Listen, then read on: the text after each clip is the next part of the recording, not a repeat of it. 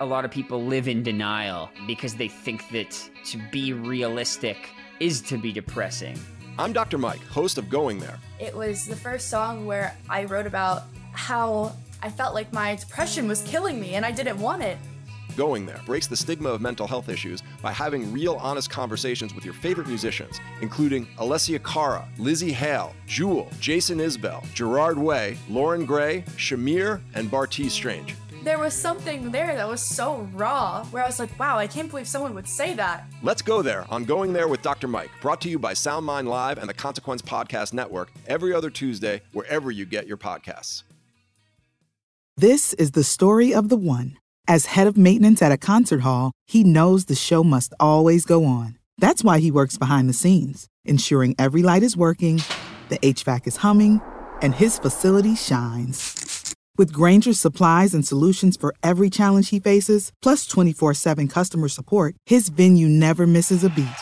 Call quickgranger.com or just stop by. Granger, for the ones who get it done.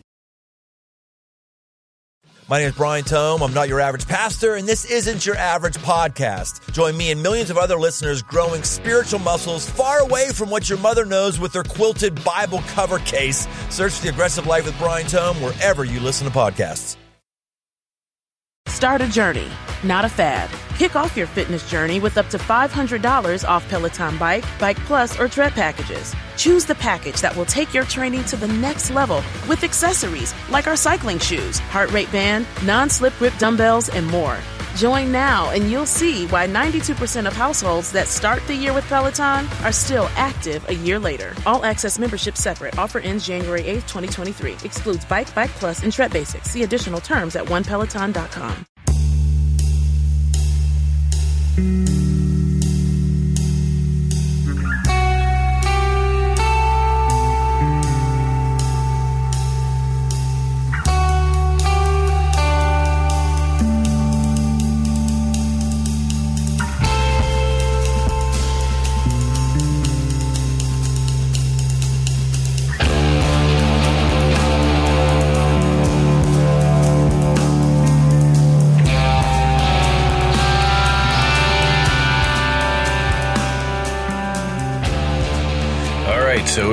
episode 234. 234. Good spirits. That let's get right into it. That intro music, we uh, dropped in a new track from your band, and it sounds like are you messing with the six eight or three four illusion? What's going on? a, a little bit, yeah. So, um, so I was trying to think. Uh, what we did was that. I mean, that's just recorded here, and we're just demoing stuff before we actually go into the studio and record things. And those first three guitar notes that Dino plays, I wanted to just match something up on the ride cymbal. So he doesn't come in until about 10 seconds into the track. So I just was like, oh, what is he playing there? And he, he's playing one and two and three and one. And so I just kind of went backwards to the very beginning of the downbeat of one and thought, what do I have to do to match up with that? And I was like, oh, it'll actually fall right on it. Okay, I didn't hear two that. And three. I heard it as two. One, two, three, one. That's what I wanted.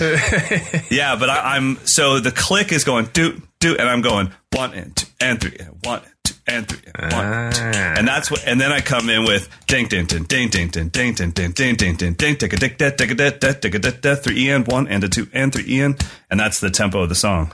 Where does it go from there then? Right? Download at manonthemoon.com. so I'll send you the full track, but we're we're just demoing stuff now and having fun with it. Uh, I don't know if you could tell, but my guitarist mixed that one. Guitars are a little heavy. it's all jong, jong. But uh, yeah, so That we're just good. having fun uh, messing around with it. But it was my first time using any type of time manipulation to mess with the listener's ear, give them kind of a, a sense of things. So now that we've explained it, can we play it one more time? Yeah, let's do it from the beginning. Take it from the top. Thank you.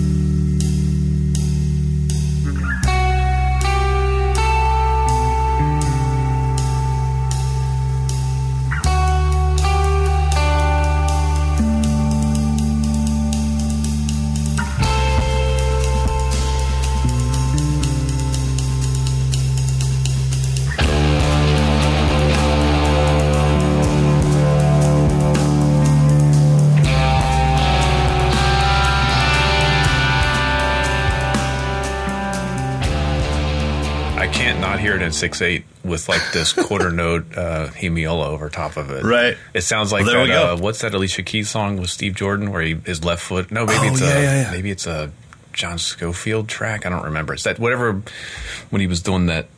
It was like a six eight groove, but he had his left foot chomping quarter notes or something like that. You remember that one? Mm. No, I don't know. I, I said, oh yeah, like I knew what you were talking about. And then I was there like, was no, actually, I have no idea. that was like a real Okay. heavy six eight, but I think it was on the Scofield record. He did a six eight, but he had the left foot playing like the over the bar line quarters like that. But yeah, I'm hearing it in six eight, so I don't know where the the, goal here go. is to have something. Uh, have you ever heard the live version of Butterfly by Gretchen Parlato with Yes. Mark on drums? Yep, sure. So the goal is to have something like that where you actually just give up and it's like I'm done. I don't care. I'm just going to listen. And so that's the goal here. Find your I'm one, not- folks. Find your one. yeah, it's just there's some music going on. Uh, we are purposely trying to create driving music. That is Yeah. our goal. Dig it. Is you know. So anyway, so it was, it was a lot of fun to do that. Had a blast just recording with the guys and, and starting to demo things. And now we're we've really found a way to do it where since all three of us have Pro Tools, I we kind of track me as a scratch track during a practice, uh, and then and they're just recording direct. And then I send them my drum tracks. They record all their stuff, send it back to me. Then I delete my scratch drum tracks and record to their recorded parts. So Mm. it's it's just kind of fun because we've noticed that the writing is so much different for these individual parts when my guitarist can be at his house without me and Q being like, "Hey man, we have 15 more minutes. Can you?" like because we don't have a lot of time. way to be in a band. totally right. I know. it's it's so funny because like then the part well and layers and all that. So it's like here, take the parts, go home and be creative, send it to me. But what's weird is that I start out. Then they get to put their better tracks on top of my drum tracks because my drum tracks were kind of played in a vacuum. Mm-hmm. And then I get to delete my drum tracks and play better stuff on top of what they recorded. And then they're like, "Well, if I would have known you were going to do that, I would have." it's like, a "Oh dog Jesus!" chasing its tail. Totally, totally that should that. be the album art. A, a dog chasing its tail. Here is an actual depiction of our recording process. but no matter what, we're having fun still in this band, and that's what we hope for everybody. How are you, man? I'm good. Yep, all good. No complaints. So I, um, you know, I got my Rogers kit set up. Do we want to go man, into it? what what was up with you just spitting fire on social media? I've never I've never come out and just straight up said, just so you know, Gretsch is the greatest drum company ever. But Oh, you came out hot with that fiery pink kit. You know, okay, I so that's not your kit, right? That's No, just a I'm kit rev- for I'm review. reviewing it. So the you know Rogers came out with the Dyna-Sonics, I guess last year. The reissues that were pretty spot on. Mm-hmm. Did you just play a guitar chord? No, that's my uh, old uh, office chair. I heard a little palm muted front. No, it's just the springs in Okay. this old chair. Cool. What was I saying? So yeah, they put out the Dyna-Sonics last year, and then this year at NAMM they were debuting some kits, Right. um, Covington era kits. So like the original Rogers uh, kit. So they sent me one in an amazing uh, wine ripple uh, wrap, Okay. and I have a Rogers kit at home, so I was able to. You know that'll be the reviews. I'm gonna. I tuned the 12 inch toms identical, Really? Okay. and I hit them yesterday. I didn't know you had an old Rogers kit. Yeah, I hit I hit them yesterday. Like I, I matched my Rogers to where this Rogers was tuned out of the box, and blindfolded, they're pretty much spot on, identical, which is pretty. So cool. let me ask you this, because this is what we came down to when you and I did the test with my new USA Custom 12 and my 60s 12. Mm-hmm. I we neither one of us could tell a difference in sound, but I could tell a difference in feel. Nope. And I still Not with this. Oh, really? You really? The edges are. Wow. I mean, it, I don't know what they did, but the shells, they're, they're the exact same type of shell. They were pretty spot on with all the specs. It feels the same. It got the same heads, coated ambassador top and bottom. sure. Yeah, no, they feel these new drums feel like old drums, which I don't. That's great. I don't experience very often, so it's pretty exciting. We'll be. So That's I cool. literally just took them out of the box, hit them. The bass drum, I looked this morning. Like three of the uh, claws are just not even touching the hoops anymore. the heads are just barely on, but it just has like a really gnarly, like funky distortion, like Nate Wood kind of vibe. Yeah, totally. Yeah. So when a kid gets me in, inspired, it's it's you know I have to I have to throw some heat. now are you yeah well you were you were spitting fire and uh carter and i enjoyed it uh i think that it actually comes back to something that you and I've talked about a lot, and it's we don't care what you guys play. We just care that you love what you play as much as we love what we play. Because at no point did I see Carter go like, "Oh wow, did I make a mistake signing with Ludwig? That's a great kit, Mike." Like you know, Yeah, and well, I mean, it- it's it's like, oh, that's cool. Like find your sound, find your voice, and most importantly, find your comfort. If you can find a drum set that makes you feel the most you you can be, that's your kit. I don't care Yeah. what the specs are. I don't care how much it costs. That's very uh, true. Yeah. You know, I think that that's really important. Yeah. Okay, I need some help. Yeah, go ahead. What? Drum help. Now, I know that this is like frowned upon, but I really like the way that drums look. I know that you're only supposed to care about how they can, how they sound, but I actually, if if a drum looks good, I'll be more inclined to buy it. Yes. Yeah. Our friend Bryson Nelson had a little drum in his story, and it's a and it was a Craviotto. I do I do not own a single Craviotto snare. Okay. Now, my dream has been to own a wood Craviotto snare, uh, and it's not like a it's not like a dream that can't be accomplished. I've I've clearly spent a ton of money in the wrong places on snares, but it's just something where I just haven't found the one, and and that, it just hasn't happened. But he put up a, a video, and it was. Uh, it was a solitaire. So I think that's their Uh-huh. black aluminum drum. Yeah, those are aluminum. Yep. It's a mean looking drum. Yep. I want it. Yep. But have you experienced one? Because I heard it recorded through somebody's phone, so I'm not judging it off that. Yeah. No, it's great. And you don't have an acrolite, right? Or I I don't have an acrolite. Now I could, if we're talking aluminum, I could save a thousand dollars and and get an acrolite. um, I, I still have to get an acrolite just so that it's here for the campers, so I can be like, hey, just you know, that was 175 dollars. Yeah. and it sounds amazing. Yeah. But what I what I'm asking you is, without dogging out anybody, does the solitaire, because it's a Craviotto and because it's vented or looks like it's vented, maybe is mm-hmm. the. Yeah, shell? It's got diamonds. Yeah, diamonds cut into it. Yeah. So is does it sound just like a standard aluminum drum, or does it have its own character? Sorry for putting you on the spot. I mean, it's not an acrolite. It's different. I mean, an acrolite Okay. is, is is a vibey kind of bizarro sound. Um, Right. This is going to just sound like a high end aluminum snare drum. Um, Okay. I think it's a straight shell. I have to look at the specs. So it's not like it's it's not a Ludwig style drum. Um, so So so this and this this drum was this was Jerry Roe's drum. He traded it into Nelson Drum Shop for some other gear. Uh-huh. Uh, so oh by the way, uh, who I found out that my I'm just calling it 22 by 12 bass drum. that was uh, Vin, that was Vince Gill's drummer's bass drum, and he he traded it into Bryson Nelson's oh shop. Oh yeah, cool. Uh, so I was like, cool, man. I don't like country, but That's got at least vibe. it's got it's got some vibe. uh, so so yeah, so I saw that snare and I just texted Bryson. and I was like, all right, man. How much is it? it does it have any history? Because at the moment, I just like the way it looks. Okay, so here's here's the deal with these. Okay. They're rolled. It's not Okay. seamless. So that's a certain thing. It's not going to be like a, an acrolite and a Supraphonic are seamless. And Okay. Q drums and you know some of the companies who are trying to make or who are making Ludwig style drums, they're seamless. Okay. Push comes to shove, I would go to a seamless shell before a rolled welded shell. Okay.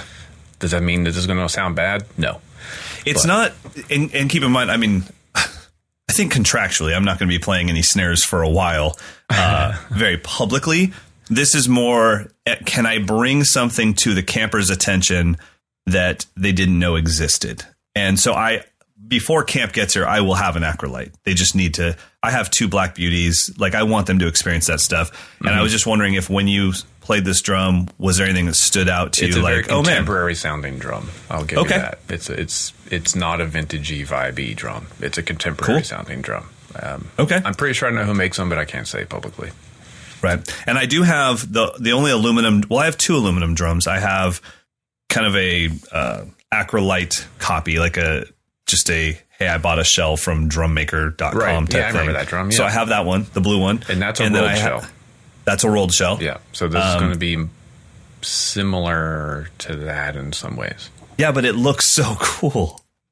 I mean, are we? I don't understand why you're not picking Is it up the on same this part. size? Are you getting the same size freaking drum? No, this is a half inch deeper, oh, five and a half. A whole different drum, and it's You need like a I just- seven inch. okay. Fine, drum. Amber. I just want it. God dang it. Okay, I was really hoping you were going to jump on board with this. Moving on. on Team Amber for this one. Yeah, save the money. I also have the uh, uh, Gretsch aluminum that's CNC. Like it's, it looks like Yeah, it's that's as a thick different as a beast. regular Yeah. shit. That's a whole different thing. I don't consider that an aluminum drum. It's, it's its own thing. All right, well, let's get into it. We've got a lot of fun stuff for you You're today. gonna buy it, aren't you? You're gonna buy that Yeah, drum. hell yeah, I'm gonna buy it. What do you, this, that was decided before I even brought it up. I was just hoping you were gonna give me some amber ammunition. nope. Nope. All right. No, it'll be a beautiful drum that you will love forever. I will love taking pictures of it in my tea room. Okay, uh, let's get into today's educational segment. So today we are talking about real versus sampled. I was going to call this seg- segment real versus fake, but I don't think fake is the right word because that gives it a negative connotation. And I think that sampled drums aren't fake; they are sampled. Uh, so, or they are manipulated in some way, and that in itself is its own art form. But we wanted to play some songs for you. Now, these are songs that, at least the two that I chose, these are both songs that I don't know if there's a drummer on the track. Because even if it's recorded by a band where I'm like, no, I know the drummer of the band, I still don't know if he or she recorded the drums on the album. I wasn't there in the session with them. So the goal here is for Mike, myself, you at home to listen to these and try to make a decision. Do you think this is a real drummer? Or do you think this is sampled drums? Do you think it's programmed? Do you think it's a real drummer that played it and then they overdubbed the playing with samples? So that's what we're going to take a listen to. Uh, so why don't we go with your first pick, uh, the Regina Spektor tune? So this is uh, a song called Fidelity. Um, I'm actually not familiar with her. Oh no! Oh man! No, but as soon as you sent it, I was like, well, now I have a new favorite artist. it's only from like 15 years ago. It's all good. hey, man, there's no good music anymore, okay? okay, so this is a song "Fidelity." There's there's clearly a program part in the first bit, but then some live quote unquote drums come in. That's that's kind of where we're zeroing in. When it breaks my heart.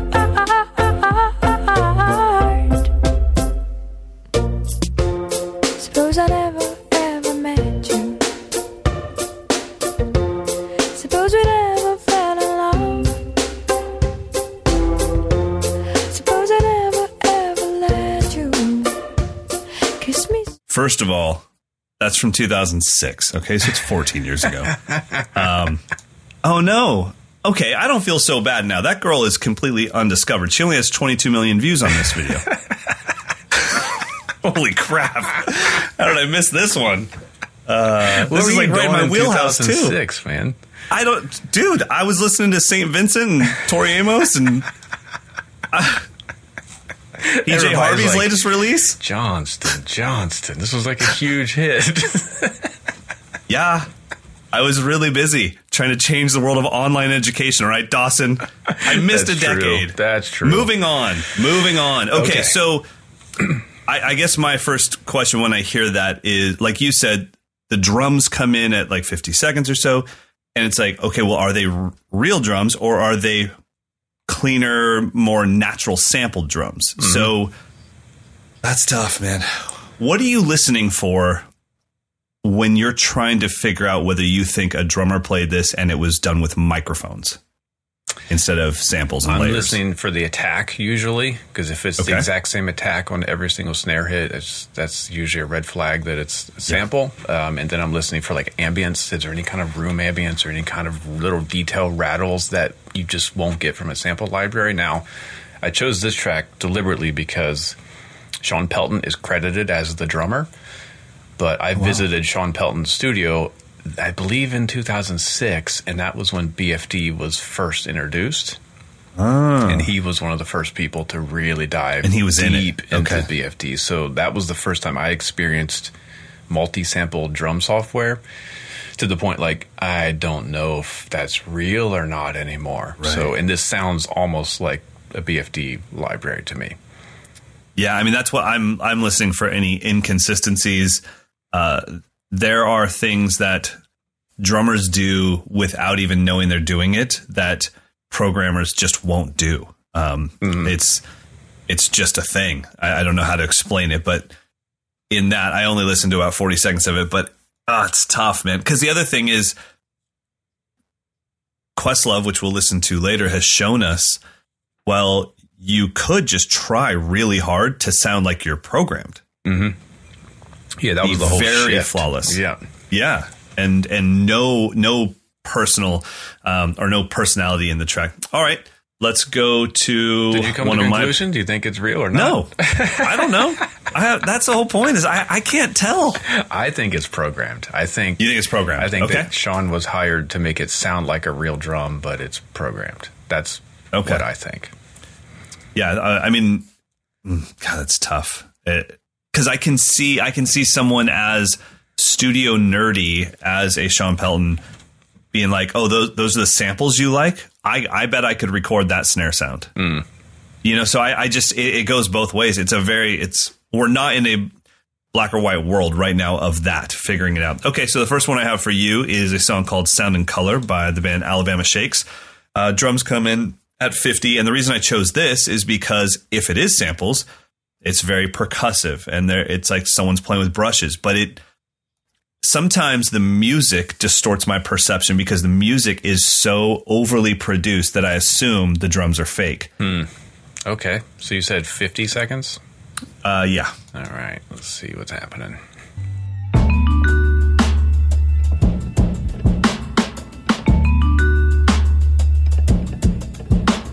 A new world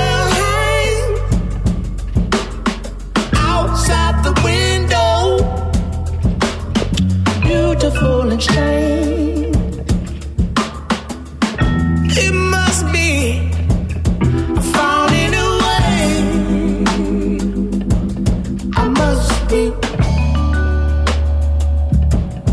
sound. Okay, I think it's a real drummer.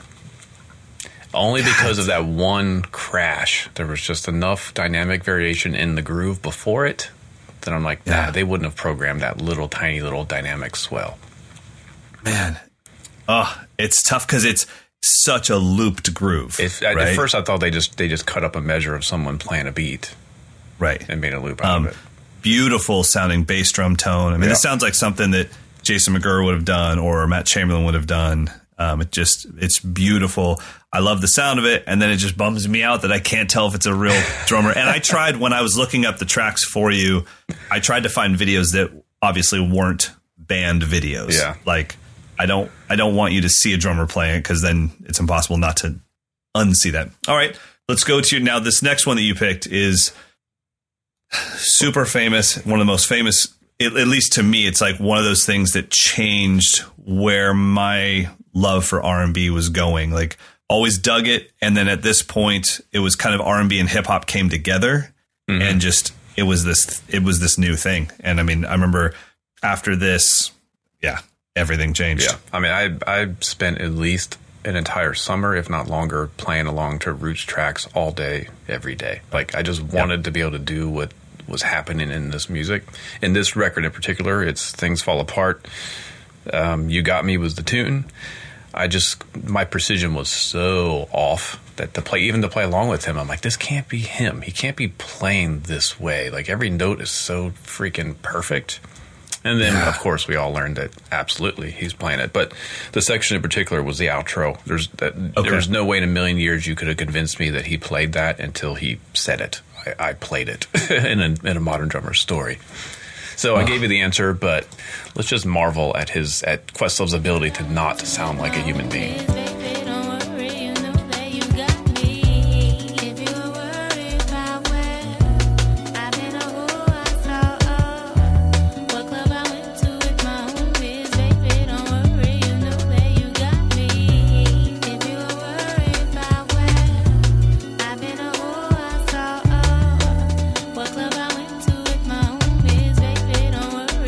Mean, doesn't it really just come down to your personal experience? And you, as soon as you hear this, the first thing you think is, well, how would I do that? And then when you realize you can't, then it's fake. And it's so easy to just speed up a loop and and Right. chop it up, and not so easy, but much But, easier. well, even learning how to tone wise, I mean, it. that snare at this time, that that wasn't a normal snare sample sound, and so that snare sounds like it. Actually, it, it does sound like a sample that was sped up. Yeah, totally. Oh man, yeah. It, the the Fallon or the Tonight Show really screwed things up because then when you started seeing him play this stuff on a nightly basis, live, Yeah. and with a very like organic mix, and it still sounded just like this. It was like, damn. and, and that's the thing that I think Quest probably doesn't get enough credit for. His drumming obviously is out of control and changed the world of drumming, but the sound he gets out of his drums, the Yeah. way he plays them, the way they sound, whether it's a camera phone recording him on a street or if it's a full blown studio record, it, he he makes his drums sound like this. Yeah, that bass drum sound sounds like a heartbeat. It doesn't sound like a bass drum. Like, how did you get an 100%. acoustic drum to sound like that? But there's like no attack, but it's still punchy. It's fascinating. Yeah, so I, I went, I'm sure all of us did. When this record came out, it was like, okay, how can I even get 10% of this happening? Yeah. There And- was another, um, I don't know who played drums on it. I don't remember, but there was another Erykah Badu track that was done with Roy Hargrove uh, when, with the RH Factor. Oh, right. And it had it had a kind of a similar thing. I think it might have been Willie Jones III playing drums, uh, but it was another one of those things where I spent a good three or four months only playing that song. Hmm. It was RH Factor featuring Erykah Badu, and I was just like, this pretty much exactly what you just said about the Roots thing. It was like, I want that. Yeah. I want that so bad. Um, and there's songs like that that connect us together. I remember being in Ireland at 21 Drums last year. We're hanging out around a fire pit. Well, it was just a giant pile of burning furniture that they do every night because the castle's too big. Uh, but we're hanging out around this giant fire pit, and Mark starts playing that song, and instantly I look at him like, there's like this connection of cool man we have the same past experiences.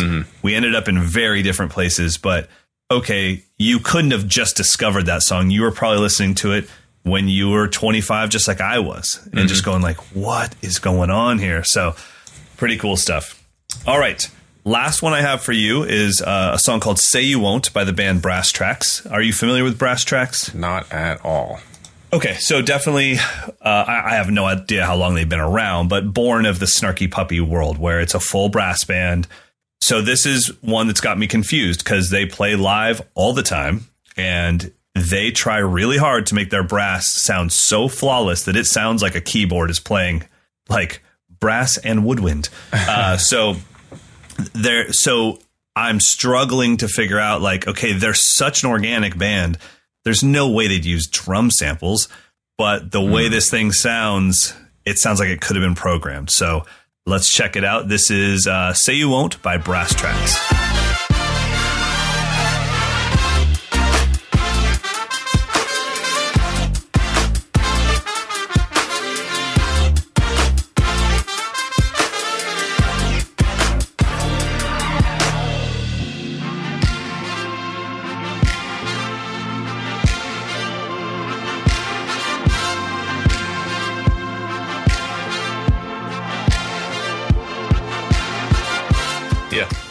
So to I've- me, it sounds like layers. It, sounds like, a drummer with some claps trigger, on top. You claps or something's happening. It's processed. Those hi hats sound real, but I mean, But yeah, but but damn, they're flawless if they're real. I, yeah, it's tough because like I, like I said, I mean, this is a band that prides themselves on. They're like a snarky puppy type band where it's a 15 piece band touring around, real drummer, real bass player, real everything. but somebody's hitting a pad on the on the back beats for sure. Uh, Clearly, yeah. clearly. Um, but yeah, it's it's fun to listen to. If you guys haven't checked out Brass Tracks, they don't have the 22 million views, but they're they're at one one million. That's pretty dope. Yeah. Uh, so give give them a, a listen. A really cool stuff, and they do a lot of brass remixes of other people's songs. So there, if somebody has a song, there will be a Brass Tracks remix that puts brass on top of it, which is Okay. awesome. Cool, cool.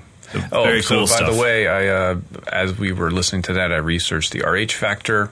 The credits on that record are insane. So it could be Craig Glanville on drum machine. It could be Craig Butter Glanville on drums. It could be um, Wait a minute. So he gets a nickname when he plays drum set?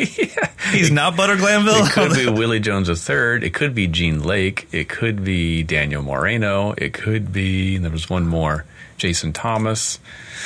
So it could be Dante Winslow on drum machine finger snaps and background vocals. That's modern Well, music great- for you. uh, what's the is it what's the name of that album? Um, oh, I just know? deleted the. Uh, I just closed Okay. the window. But yeah, I think there's The only song is called Poetry. I think. Yes, yes, and it is something where it's like, oh, it's a cool song, cool song, everything's great, and then about the 350 mark, your life just turns upside down, and it's, it's almost like they said, if you are patient enough to listen to this song, we will reward you with some candy. Yeah. But if you need to bail, then bail. You're not ready for this. We're not, we don't just give it to you in the first verse, lackey. All right. let's let's right. talk about one of the guys uh, that has been an idol of so many for so long. First time I ever saw him play, just like a lot of people that we talk about on this podcast, was on a Modern Drummer festival. I think he kind of came out of nowhere for most people from Australia. Uh, all of a sudden, there was this dude playing a green Premier Genista, and it's the ex- it's the reason I got my green Premier Genista is because of this man. I'm speaking of Virgil Donati, and when he came out and did the Modern Drummer Festival, it that one festival was so hard for the world to handle because hmm. I think Horacio that was his introduction, right? Yeah, To that the might world? have been. Yeah, the first one. So Yep. so we got left foot clave, Virgil Donati playing traditional grip harder than any metal drummers ever played matched grip, and Tony Royster Jr. And oh, I Oh, that's think, right. yeah, no, it, it was the worst thing to ever happen to the drum community because we are like, well, the, what are you doing?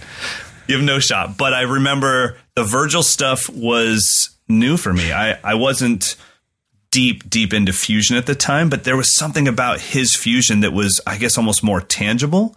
Uh, it felt like I know it's not. I don't mean slow down now. I know you almost choked on your water. What I mean is there was a clarity to his drumming. The most of the fusion I had studied was from the 70s. I couldn't really hear what was going on. yeah, okay. Yeah, with- it's not weather with the modern- for sure. Correct. With the Modern Drummer Festival, I heard every note he was playing. Uh, well, certain that I couldn't do it. I was still reeling from the fact that Tony was 12. So Yeah, yeah, that was game over. I'd given up. Yeah, I, I had given up by that point. But still, uh, it was just incredible. And then to see where he's gone since then, it's just it's it's amazing. And I'm really happy that we have guys like him, Thomas Lang, Virgil Donati, other guys just pushing this instrument as far as it can go and being relentless with it. Yeah, and he's kind of been uncompromising as a composer too, which is interesting. He's he's you know we're talking about Virgil Donati. If you're not aware, we're talking about we uh, we not we. Aaron Edgar did an amazing, insane job of transcribing Virgil tracks for the April issue.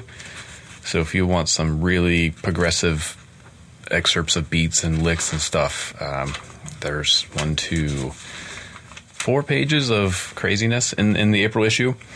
Um, so yeah, kudos to Aaron for tackling this. He um, he's always up for a challenge, and this one is insane. So, and we actually got Virgil to weigh in and make sure that everything was accurate and offer Really? some quotes and stuff. Yep. That's pretty cool. So anyway, we transcribed a bunch of his stuff throughout his career, spanning uh, how many years? The- More recent, probably going back maybe seven years. Um, Okay. So we're going to drop in some excerpts of the stuff we transcribed. Um, if you haven't seen Virgil in person, I went to a clinic of his in the late 90s, left there completely dumbfounded at how a human being could do what he did. And then he also closed. I was in one of those uh, Guitar Center Drum Off regional finals, and he was like the headlining act. Oh my So gosh. We all played, and yeah, cool, someone's going to win. And then Virgil just came out and was like, hey, here's some torpedoes. wow. Good night. But what was inspiring about him for that experience for me was backstage while everyone else was doing their, you know, going up and playing their two minute solos, he was practicing. He never stopped. Like drumsticks were in his hand from the moment he showed up at the Hard Rock in Atlanta to the moment he got off stage. It was yeah, I mean humbling. that's I would say the the legend of Virgil Donati right now is that relentless pursuit of forward momentum in his drumming. And I mean it's become almost legend now because people are like, yeah, he built a sound room inside his Los Angeles apartment and he practices 27 hours a day. Like what seems like more than is possible. It's like, yeah, I don't know. He's crazy. Uh, but and there, you know, and people, I've heard people like, yeah, yeah, I, I'm friends with Virgil. He just comes out like uh, for Grubhub, gets food, and goes right back into his. I'm like, what? You tell me the dude hasn't seen the sun? So now it's just it's out of control. No one knows what's fact or what's fiction. Oh, yeah, but no matter what, you can say that the dude has put in the work. That's the one thing that has to always be appreciated at that level. It's not because he was born talented. It's because he is an, he's obsessed with forward momentum and just trying to get better. And he's put in the work. He put in he put in the work behind the scenes so that we could recognize his we could call it talent. He's so talented. Yeah. It's like uh, he's a product of a boatload of hard work. So, Yeah. what do you want to listen to first? So the first one is a track called Castle Bastards off of his solo album Ruination. I think it's his his latest record. Just came out late last year. Um, this one we chose because he does some pretty slick little triplet to eighth note jumps. It makes it feel like it's kind of speeding up and slowing down in random way, but it's not. It's all composed. So this begins at the 30 second mark of the track Castle Bastards.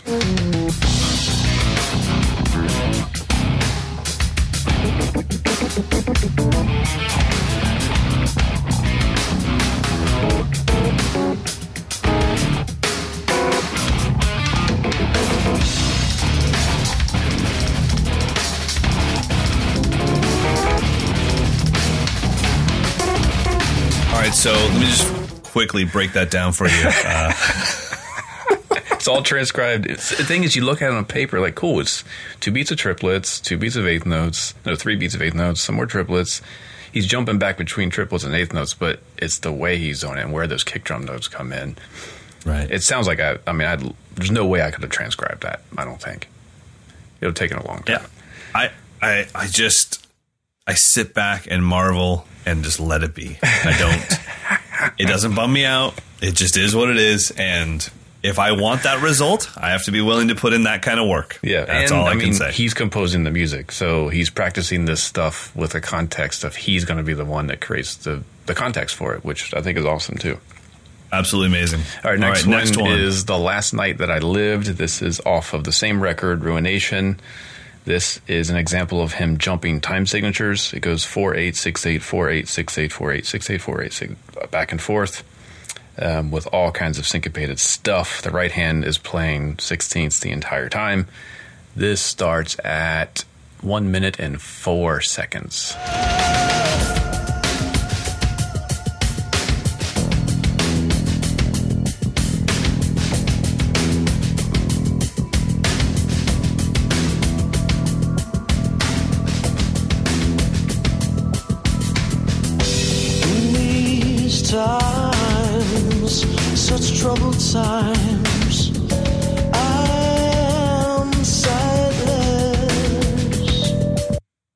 Just hits so hard. He's so powerful. I know. That snare drum is cracking. Traditional yeah. drum. Going in. Uh, I have nothing to say. I kind of feel that when so we notated it, Aaron notated it in four eight six eight. It could have been ten eight. I actually feel it as a quarter note pulse in five.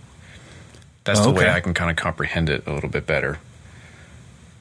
Um, yeah, slick, huh? dude. I'm, uh, it's just it's it's so outside my realm that I just all I I mean I feel like I'm watching the Modern Drummer Festival again as a kid. I feel like I'm just going like uh, it- something that we've discussed in the past is sometimes your heroes, sometimes you're lucky enough that your heroes progress at the same rate that you do or even faster so you don't ever catch them you never get closer yeah. to them because they're growing whatever that distance was the first time you saw them and you started practicing your butt off they're practicing the same amount and growing just as fast and so I honestly, when I'm watching this, I'm like, oh wow, yeah, no, I don't understand it anymore. But then I think, well, but he's grown two decades worth of practice since Yeah. the last time I was really obsessed with Virgil. So it's All right, awesome. so- it does make me want to dive back into his playing though, especially seeing the video of this last one. You guys can't tell at home, but we're watching these on YouTube. Sometimes it's just an album cover. In this one, the last night I lived, you get to actually see him do it, and that makes me remember how much I just really idolized this guy. Yeah. So the next one is the song Revolution off of the Icefish album Human Hardware. This is notated in 2 4 516. Um, I believe Virgil originally conceived as 1316, however you want to count it. It's a freaking mess. But again, the right hand is playing 16ths the whole time. So just listen for the kick and snare to kind of outline this 2 4 5 16 pattern. Uh, starts at 20 seconds. Breathless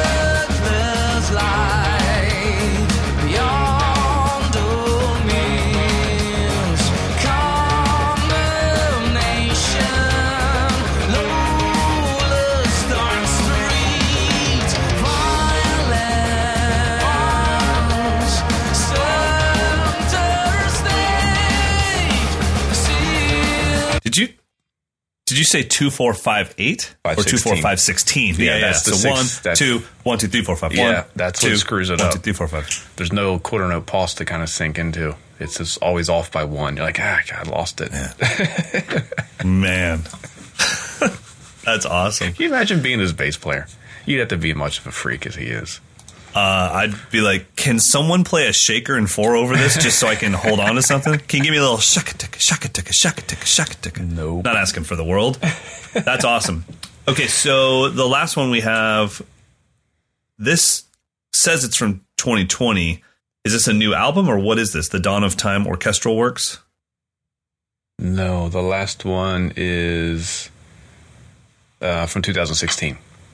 Oh, okay. So I guess it just got posted on YouTube. So Got this it. is a concerto Okay. that he composed off of his album The Dawn of Time, concerto for drums. So this is drum set over top of like contemporary classical orchestral music. And this excerpt begins at 53 seconds.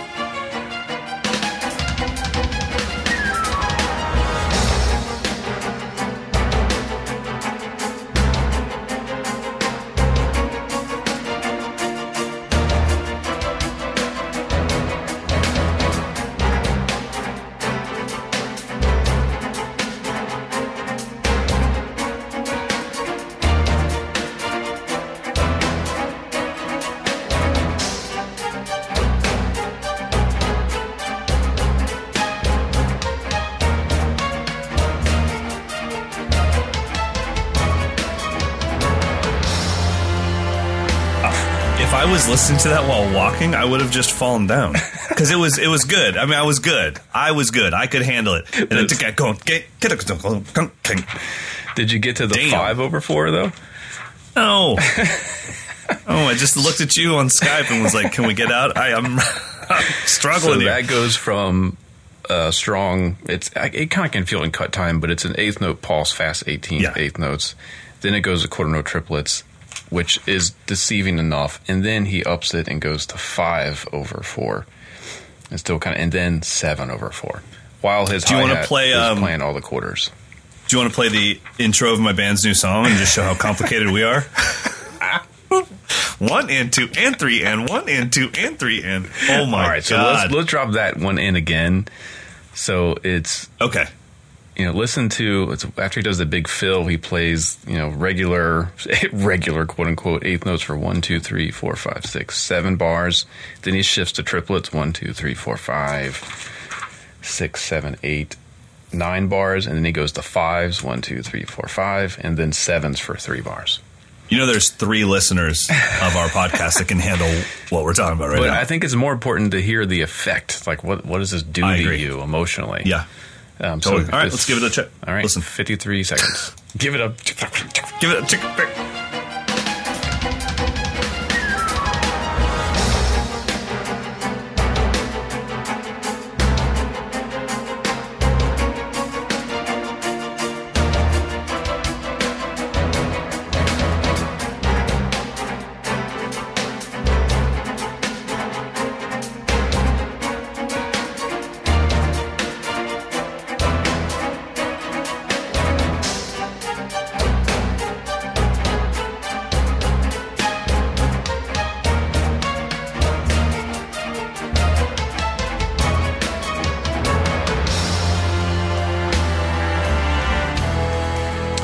So, do you know what the process was for this? Was this like completed orchestral works already done, and then he came in and just decided to jam over the top of it, or were No, these written to be? it. Some, okay, he did. Yeah. How he composed it, I'm assuming in software that had a string sample, not with musicians in a room. Yeah, Um, that but we're all know. very mad. Man, that's amazing. Uh, I mean, that just just that intro fill. Seriously, really that intro mad. fill was so. Well, just looking at their sheet music, going like, "Oh God, this is not worth union pay. This is so much work." Um, that intro fill. That's what the power of Virgil that I was talking about. Like, there's no video. I can't see anything, but I can visually see how hard he nailed that fill. Yeah. Like yeah. drums don't sound like that unless you smack the, the bejeebers out of them. My goodness. That's Virgil. That's enough. I'm sweating. Let's move on. Got something easier? Good. Yeah. I've got something way easier. Let's talk about custom fitted in ear monitors. That's what I'm talking about. Uh, okay, first of all, let's talk about custom molds real quick. For those of you that talk about in ear monitors, when if Mike and I are talking about in ear monitors, nine times out of ten, we are only talking about custom molds. So custom molds means that you go into an audiologist, you get your molds done, you send those off to the monitor company, whoever that happens to be, and then they make you monitors that are custom fit for your ears. Now, the reason why that's so important, it's not because they're better or they have better electronics in them all the time. That's not the case. It's the seal that it provides. When mm-hmm. when your ear is sealed, the low end is amplified. The high end, you're not losing any of the sound, and you're not getting a ton of sound coming in of ambient sound. So I personally have told my students if you have the opportunity to get $1,000 non custom molded ears or $299 custom molds, get the 299 custom molds. 100%. 100%. It's going to sound better. Every time it's going to be more comfortable. They're going to be great earplugs for you. Almost all of these have detachable cables. So now you have custom molded earplugs. It's just so worth doing. I would take a dual driver 299 custom mold any day over the best non-custom mold. Absolutely, because Um, the non-custom mold, the seal is all. At some point, the seal is going to break, and you're going to just get all this ambient noise, and And you're jamming them into your ears the Yeah. whole night as you start just- moving around. Yeah, yeah, I'm just. I don't even think of non-custom molds as in ears. They're buds. They're earbuds. I agree. I agree. Okay, so we got that out of the way. Okay. You are reviewing some Dream Earz. Yes, so I believe they were my pick of the week, maybe last week or the week before. Dream Earz is a small um, custom shop down in Florida. So, backstory when I went down to do the clinic um, in Florida, and whenever that was last fall, uh, Mitch from Dream Earz came out. He's co sponsored it, and he offered to give me some, you know, fit me for some in ears while I was there. So I got to know him. So the big reason that I'm promoting them is the dude's a professional drummer. He plays every day of the week, basically. He created this company because he wasn't happy with what was available for in-ear monitors for drummers. Which I totally love that. I love the idea of someone saying, "I'm going to solve the problem that no one else can seem to solve." Um, so it's Dream Earz is the company. The website is dreamearz.com. He fitted me for um, basically the highest end version monitors that he makes, which are the DB-10X. These have 10, um, what do you call them? Drivers. Drivers. 10. 10 drivers. I don't understand. Like, unless your ear is expanding, I don't understand how that's fitting in there. But before we get more into the review, let's give him a listen. All right. Uh, so that's a tough thing about in ears, especially custom molds, is you're asked to spend upwards of a thousand or fifteen hundred or even more on something that you will never be able to try out until the product is done. So I think recommendations from guys like us that have the opportunity to get these go a long way. So Yes. you know, you already know which in ears I have because you have them as well. Yep. Where do these sit in your world? Like, how happy do they make you when you're listening? Do you feel like you're getting an honest sound, an Yeah. enhanced sound? I'll be completely honest. I have three sets of, of in ears because for different reasons. I have these, which were sent to review. I have the ones that you and I uh, both use, the UEs, and then I have a set to parallel what Carter has at Lion King. So my my Okay. in ear mix is identical to what he's hearing. okay. Um, so he that is um, six four audio, and then the UEs.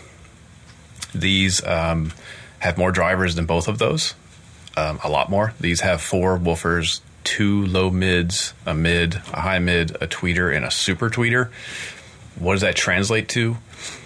Um, an insane amount of clarity across the entire frequency range. So I'm I'm not hearing any like puffy low end that feels cool, but if you're trying to mix a record, you can't really tell what's happening. Um, it's just super clear, punchy.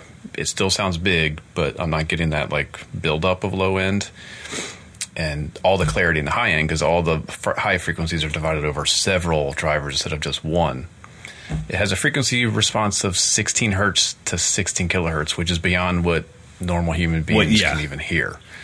Totally. Uh, and it isolates you by negative 26 dB. So, all that said, these are as good of quality as anything I've ever used, if not better. And the real kicker, about half the price. So you're getting yeah, of this level. yeah. So this DB-10X is 12, 1250 bucks. To get anything comparable from any other brand, which I don't think there is anything comparable that gives you 10 drivers, you're looking upwards of $2,000. Right. Now, I think that most weekend warrior drummers probably think 1250 is a lot, but I really don't think. I mean, it's the one thing besides your wrist and fingers that is on your actual body that you're trying to protect Yeah. while doing your job. And that we we all know, like, yeah, it'd be great if I could just throw in some, just like you said with the uh, noise reduction. If I could just throw in some 26 dB noise reduction earplugs and be me, I would love that. But I can't. I feel like I'm isolated. I can't hear my drums. I can only hear these woofy frequencies. Uh, so I think that spending a good deal of money on custom molded in ears, it's one of the places that I feel like, you know, don't save money on getting your taxes done. Don't save money on tattoos, and don't save money on in ears. That's true, and and you know we're featuring the the 10x as like the high end version, but most professional level in ears have four drivers. So the the comparable Dream Earz version, the DB-4X, is only six hundred and fifty dollars. That's comparable to most of your professional high end in ears. Again, that's hundreds cheaper. And if you go up to the six driver, which is the D, the DB-6X, that's still just 850 bucks. I don't. I'm, I might be wrong, but I don't think there's any other in-ear monitor out there that has more than six drivers. So that would be like the highest end version that you can get from any other Right. company. Um, so yeah, the the value I think- alone is is makes them very strong contenders, and I had no issues with the fit whatsoever. Um, I was Which a little bit amazing. concerned about you know a drummer. Here's a here's a drummer learning how to fit me with for in ears, know, Right. not an audiologist. They Right. came in, they're perfectly fit, comfortable. I'm wearing it for Great hours. Great seal. Great seal. I mixed my entire solo uh, weird drum record with them. Didn't feel like I was missing anything or overcompensating for and- anything. And I think like for the for most drummers, especially if you're using them to practice, uh, the DB-2X, 450 bucks. You're like That's I said, fine. Yeah. even dual driver, custom molds better than anything out there that's not custom mold or any, better than any set of headphones you can get. Uh, but I think really where those 10 drivers are going to hit their stride is especially when you're dealing with music because Yeah. there's so many frequencies that happen in music that don't happen on the drum set. Yeah, exactly. It's like You the, the clarity of an acoustic guitar versus your ride cymbal. Like That is totally. what I'm hearing versus it's just a bunch of high end stuff. you know, it's Yeah, like when I- when I play my- place. when I play my drums by myself and I'm just teaching and filming, I'm usually using the uh, UE Pros or Six Pros, whatever. Mm-hmm. Uh, when I am playing with my band, that's when I'm using the 11s Right. because I want to hear those frequencies. And it would be the same with this. If I was doing mostly music, especially mixing, and I wanted to mix with in ears or use even a lot of people use their in ears as a second set of high end speakers. Like, all right, I'm going to mm-hmm. mix on my speakers, and then just to make sure the mix is dialed, I'll throw in my ears real quick for reference monitors. And I think that the DBX 10s would, or the DB 10Xs would be amazing for that. Yeah. I mean, I was So- hearing stuff that didn't translate to actual speakers at all. Like I was hearing way more information. Wow. So it was, you know, I was able to just be a little bit more surgical with my mix and then it just translated to just a clearer final product. And That's awesome. recording drums, I'm hearing all the overtones. So when I'm tuning, I can really get the drums where they need to be a lot easier. That's great. So check All it right, out. If you're in the market for some new in-ears, check out dreamearz.com. That's dream ears with a Z.com. Um, I'm not not in the market for some new in ears. If, I mean, he's just like Mike. I need your opinion. I get you, man. I'll help you out. They do Uh, have the awesome. detachable cable. It, it's you know you're not compromising any quality whatsoever um, versus Very some cool. of the more bigger companies. Dreamearz.com. Very cool. All right, enough candy. Let's get to our picks of the week. No, let's get to some questions. All right, we got a couple audio questions here. Um, let's just do two of them. So we're going to start with uh, uh, not the first one I sent you, but the second one I sent you. That would be Jason. Nope. I don't know. Our uh, Arlene's. Arlene. Yeah, brilliant. I'm Aurelian? glad that you went first. Yes. No, whatever. It's Arlene. All right, here we go. Aurelian. Hi, Mike and Mike. This is Aurelian recording this message from France. Uh, thanks so much for what you're doing. I love the podcast and having the ability to send you questions is just great. So to my question, I'm 28 and currently working as a marketing manager and I'm about to do a pretty big career move. Next year, I'll join a music school for a one year program. So basically, I'll go from playing a few hours a week to a few hours a day. And I'd like to know how can I prepare physically to make sure that I don't get tendonitis, for example. Um, and also, if you have any suggestion for someone about to start a music school to make sure I'll get all the benefits of it, I'll take it. Thank you so much, guys. Bye bye. Okay, we could have played the damn question before I had butchered his name. No, he I- said it in the first three seconds, and I've already forgot. Aurelian. That's it, right? Aurelian. What should he do? All right. Amen. Uh, Thank well, you a for couple your things. question. We're idiots. It's not. That we can't pronounce your name. or really, We just have very simple names, Mike and Mike. yeah, exactly. Okay, so as far as to make sure you don't get tendonitis, obviously, uh, neither Mike or I are doctors, but I do think a lot of problems with people's hands and wrists comes down to their grip. A lot of people mm. that end up with problems when I see them play, they just grip the sticks too tight. I mean, you really want to start to put a focus on a pad that has a ton of rebound to or any surface that has a ton of rebound, ride cymbal, anything, but really get used to allowing the stick to do as much work as possible so that you're not clamping down and bringing the stick down and then bringing it back up with your wrist, but the stick is doing as much work as possible and you have what Jim Chapin called the baby bird technique. Hold the stick tight enough that you'll never drop the bird, but loose enough that you'll never hurt the bird. And I think that that will help you a lot. The other thing is as you're getting ready to make this career change and go into school, try to play as much as you can, even if it's on the side of your shoe or on a pad. The more that you're playing every day, the more you're going to build up the ability to play for multiple hours a day. Yeah, one thing I would add to that is just give yourself time to rest. I think um, there's no way you're going to overcome. You're going to you're going to make up for lost time just by practicing more and pushing through. Uh, your body needs time to recuperate. Just like if you're going to start doing pull-ups, you can't just do a thousand pull-ups. And Of course. I mean you're, it's not going to work that way. So just give your be patient. Give yourself time to rest, hydrate. I know when I was in college, when I had tendonitis, looking back, I probably had like a case of beer a week, so that wasn't oh, Atta probably boy. wasn't too good for my joints. And I ate a lot of fast food and pizza and all that. So just take care of Aurelian, yourself. hit me up. I will get you a tea recipe to keep those joints loose. There we go. Now, as far as taking advantage of being there, I still maintain that one of the greatest reasons to attend any sort of art college, doesn't matter whether it's music or not, is connections Yeah. and networking.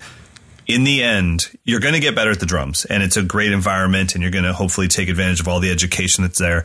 You'll probably learn as much from the student base as you will from the staff totally. just that's just the way it works. But the most important thing is at some point you won't be in that school anymore, but the connections you made while you were there will last you for the rest of your life. So make sure that you're not just trying to be cool in the drum crowd because those are the only people that won't help you once school's over. True. talk to the bass players, talk to the singer songwriters, talk to the producers. There, I mean, if it's a music school, there's probably an engineering class going on. Talk to, you know, really network with everybody that could be your crew when school's over. Yeah, I would say take advantage of it. Don't worry about um, I mean, this would not be the time to like make sure you get 12 hours of sleep. you should be hanging out, going going out to see shows, going to rehearsals, joining Yes. bands, playing with everybody, anybody you can possibly do. Um, just soak it all in because that time will never be like that ever again in your life. Yeah. And really, besides a few rare cases, it's no one ever says, like, oh, let me recommend my friend. He's the best drummer ever. they say, let me recommend my friend. He's a really cool hang. Yeah. Oh yeah, and he's he's he's fine. He can play drums. That's not a problem. but they never say no. He's the best bass player to ever live. He's a Let me jerk, recommend him. but man, he's such a virtuoso. But he's so good. He plays a one string bass. I don't even know how he does it. It's amazing. All right, next audio question. All right, we got Uh, one from Jay here. Hey, Mike and Mike. This is Jason from Mill Valley, California. Love the podcast, love Modern Drummer. Thanks for all you do. I've been playing drums for about 35 years, and over the past five years, I've been doing a lot of restoration of vintage drums, getting into that thing, and I found myself with a lot of extra drums. So, what I'm wondering is do you or your listeners know of some sort of organization that would allow me to donate drums to kids or other drummers in need? I've just got a ton of extra snares, not really worth it to sell them, and uh, I would rather give them to, to somebody who could use them. I know when I was coming up, I definitely could have used a better snare to practice on, and uh, that's my question. Appreciate any guidance you or your listeners could offer. Have a great one. I do. Uh, I actually, I, unfortunately, I don't know the name right now, but I just, Jason. Uh, first of all, thank you for even thinking about doing that for other drummers. That's awesome. But I just had that exact same question to my A&R at Gretsch, and I said, Mm-hmm. "Hey, man, like I'm still confused. I've been an endorsed artist for I'm 43 for 23 years." And I still don't know what to do with extra gear. No Mm-hmm. one, it's this mystery in the endorsement world. Like, we just don't talk about it. Can I sell it? I don't know. Can I give it back to you? I don't know. I'm like, well, I, I, got a damn music store here. What do you want me to do with all this stuff? So, anyways, I I just point blank asked my A and R at Gretsch, Andrew, I have extra drum sets in replica sizes. Like, I have four of the same kit in different colors. What can I do with these? And he said that there's now Gretsch and DW have a program and their their own charity that gives instruments to kids, uh, musicians that maybe lost their instruments due to a fire or natural disaster. And he was like, dude, bring them here. So what I would suggest is to contact um, Gretsch's A&R. Uh, you can just do that through, you could probably just call DW Drums. I mean, they have a, a normal phone number. Look them up on their contact and just send a note and Andrew Shreve will put you in touch with what that charity is or how to at least get your drums to that place. Cause that's what I told him. Okay, well, the next time I drive down to LA, I'm just going to bring a couple kits with me and give them back to Gretsch. But I, cause I always thought, can you just give them to like a new artist you signed? Someone must need a kit. Yeah, Um, right.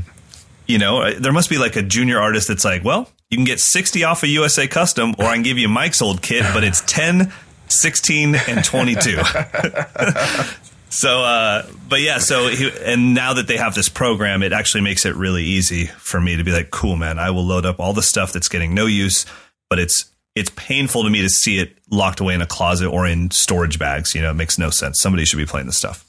There you go. I don't have any experience with any nonprofits, so I don't feel comfortable suggesting them. But I do know like the Grammys has has a nonprofit segment. So think if you if you look up any notable organization, they're probably going to have some some nonprofit wing.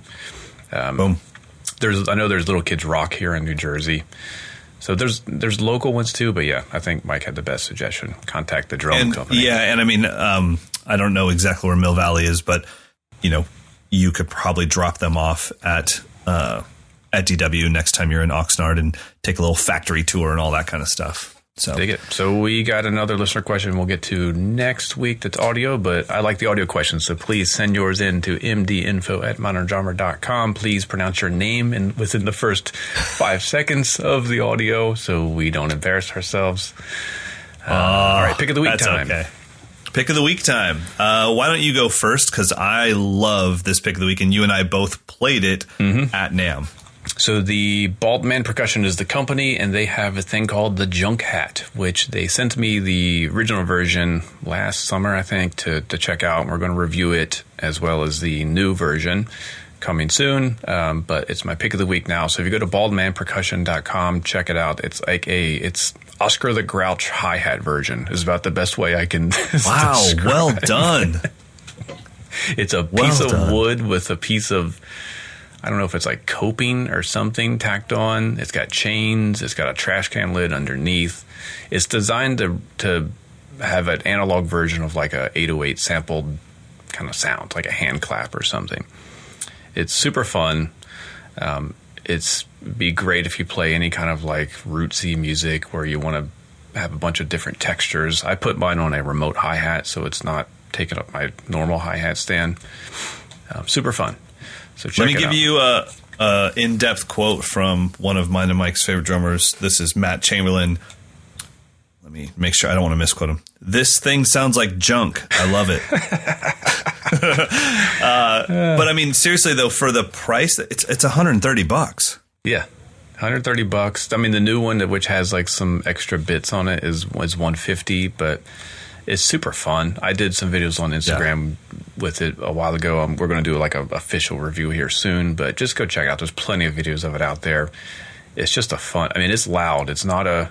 It's not a subtle thing. It, it'll cut. It'll cut on stage for sure. It, well, I can say it, it was a lot of fun to play. Yeah. it was definitely a lot of fun to play. Um, and they have the XL version. Yeah, the gigantic one. Jeez Louise. Awesome. Very yeah, cool. super fun. So go to baldmanpercussion.com, check it out, and then we will return to this soon for an audio demo as well.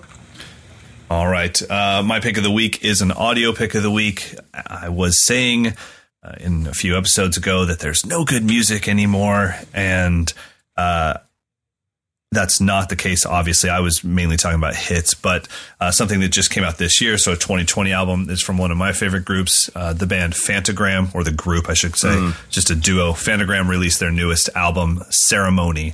So check it out. And I'm recommending it for drummers because Phantogram is a really cool. I don't want to really label them as trip hop anymore, but when they came on the scene in 2010, they were more of a trip hop group or a trip hop duo, and they've always been one of my favorite groups to play along to and just zone out and just play some drums and mm-hmm. not think about anything other than flow. And so when I'm just trying to warm up, sometimes it's just two two songs in a row.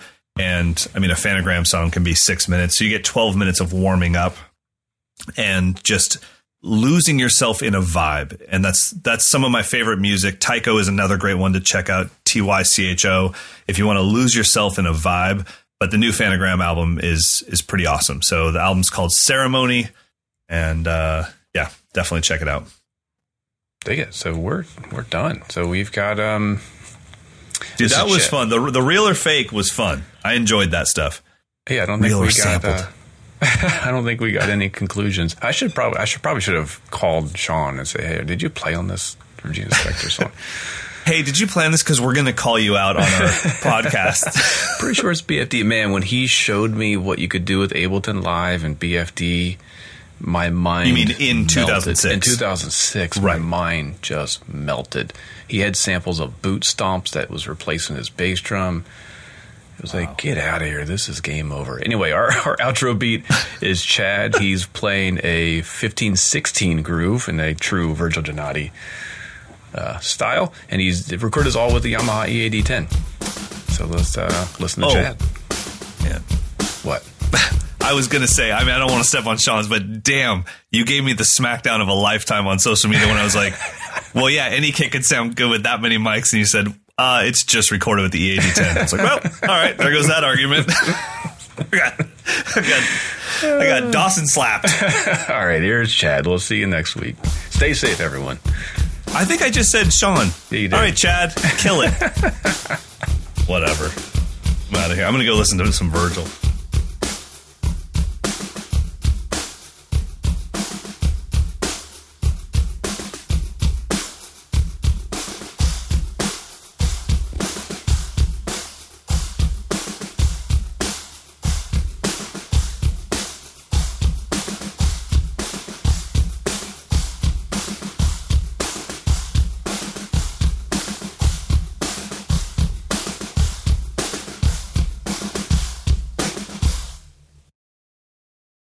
Start a journey, not a fad. Kick off your fitness journey with up to $500 off Peloton Bike, Bike Plus, or Tread packages. Choose the package that will take your training to the next level with accessories like our cycling shoes, heart rate band, non slip grip dumbbells, and more. Join now and you'll see why 92% of households that start the year with Peloton are still active a year later. All access membership separate. Offer ends January 8th, 2023. Excludes Bike, Bike Plus, and Tread Basics. See additional terms at onepeloton.com. This is the story of the one. As head of maintenance at a concert hall, he knows the show must always go on. That's why he works behind the scenes, ensuring every light is working, the HVAC is humming, and his facility shines. With Grainger's supplies and solutions for every challenge he faces, plus 24 7 customer support, his venue never misses a beat. Call quickgranger.com or just stop by.